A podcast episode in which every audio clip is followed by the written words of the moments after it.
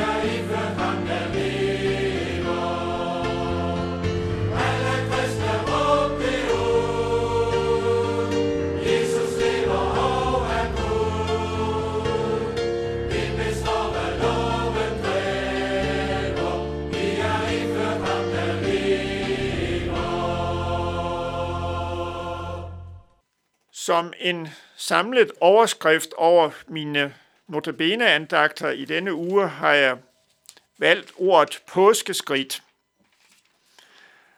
Og i denne udsendelse og de to næste, der vil vi slå følge med to disciple, som på selve påskedagen var på vej på, på en vandring fra Jerusalem til Emmaus.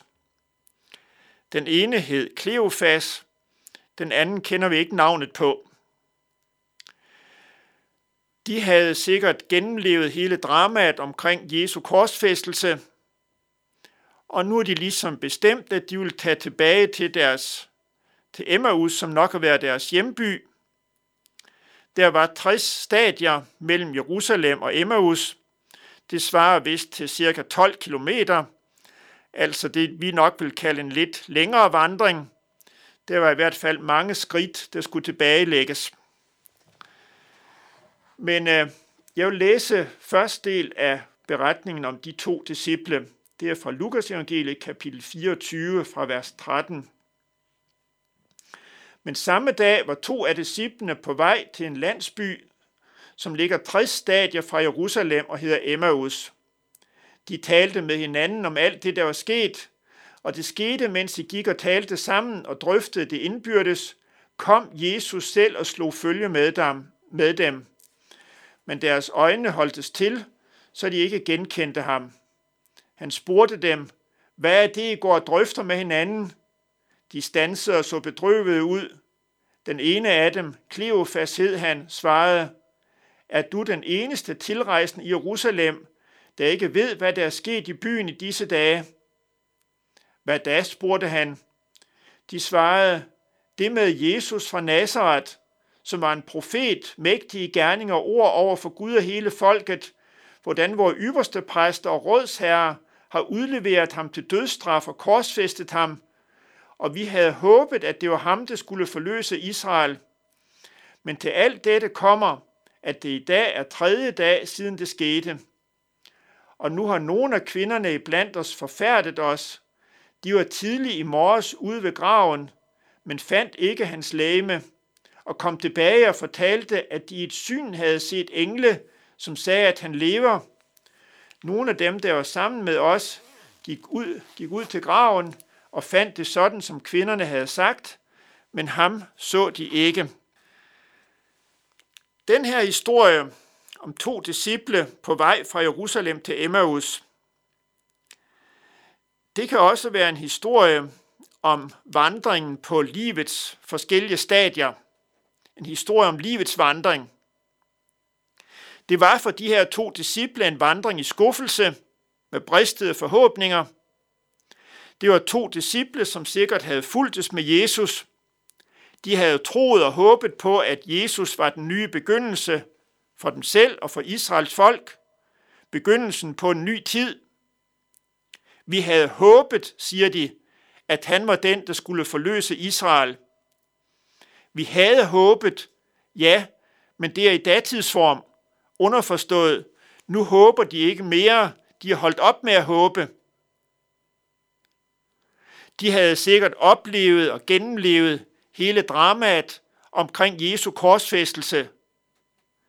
Her var det som om alle deres forhåbninger var smuldret og gået i stykker.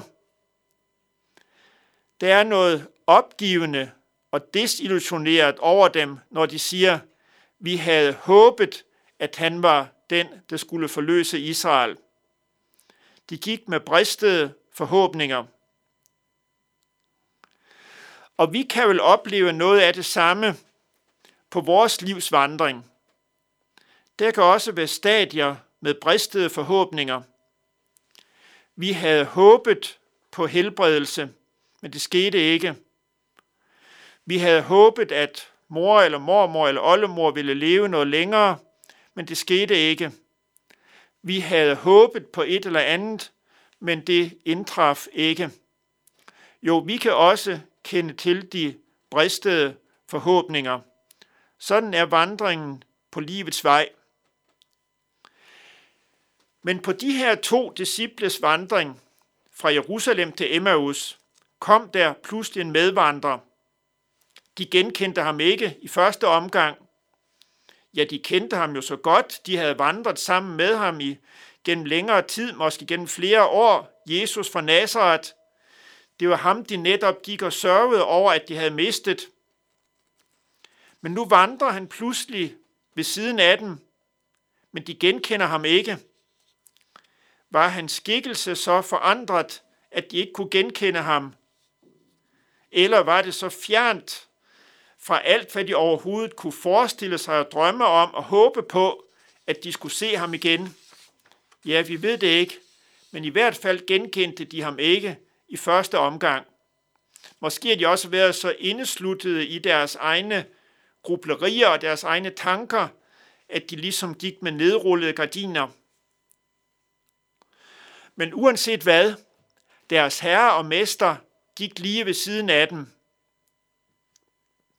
Og vi må også i påskemorgens lys, må vi også regne med at tro på, at den opstandne herre, ham der blev korsfæstet, at han også vil vandre sammen med os på livets vej, gennem livets forskellige stadier.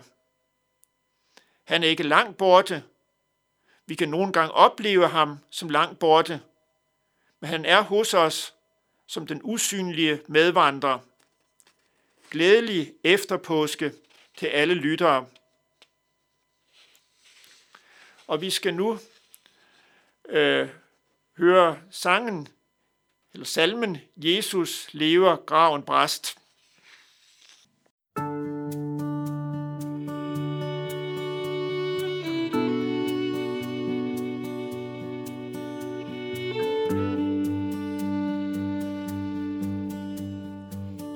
Jesus lever, graven brast. Han stod op med guddomsvælde.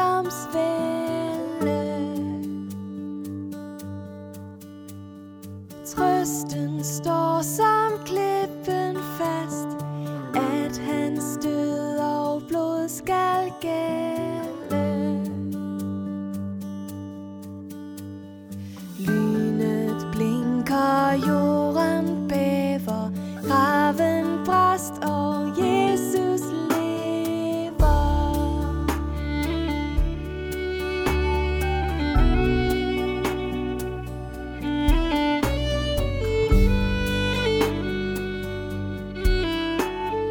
Jeg har vundet, Jesus vandt, døden opslugt er til sejr.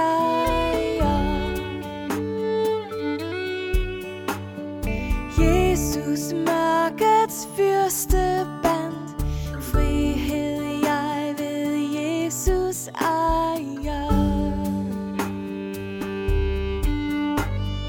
Åben har jeg himlen fundet, Jesus vandt og jeg har vundet.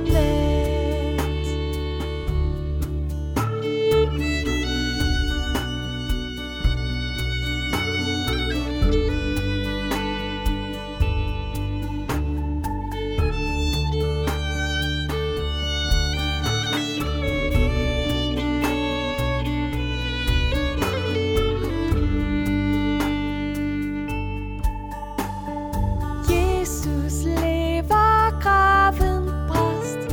Han stod op med guddomsvælde.